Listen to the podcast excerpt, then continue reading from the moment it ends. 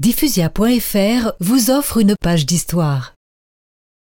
Nous sommes le 4 juillet 1189 à Colombier, entre Azel-Rideau et Tours.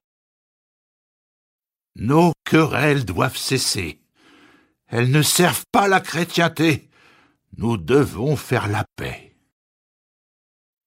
Henri II ne peut même plus se tenir debout. Ses jours sont comptés.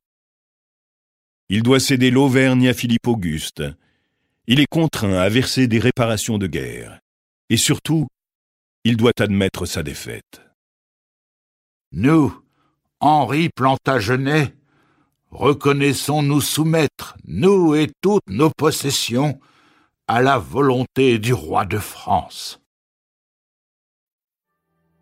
Trois jours seulement après sa reddition, Henri II meurt, seul et dans la souffrance. Ses propres valets pillent sa chambre.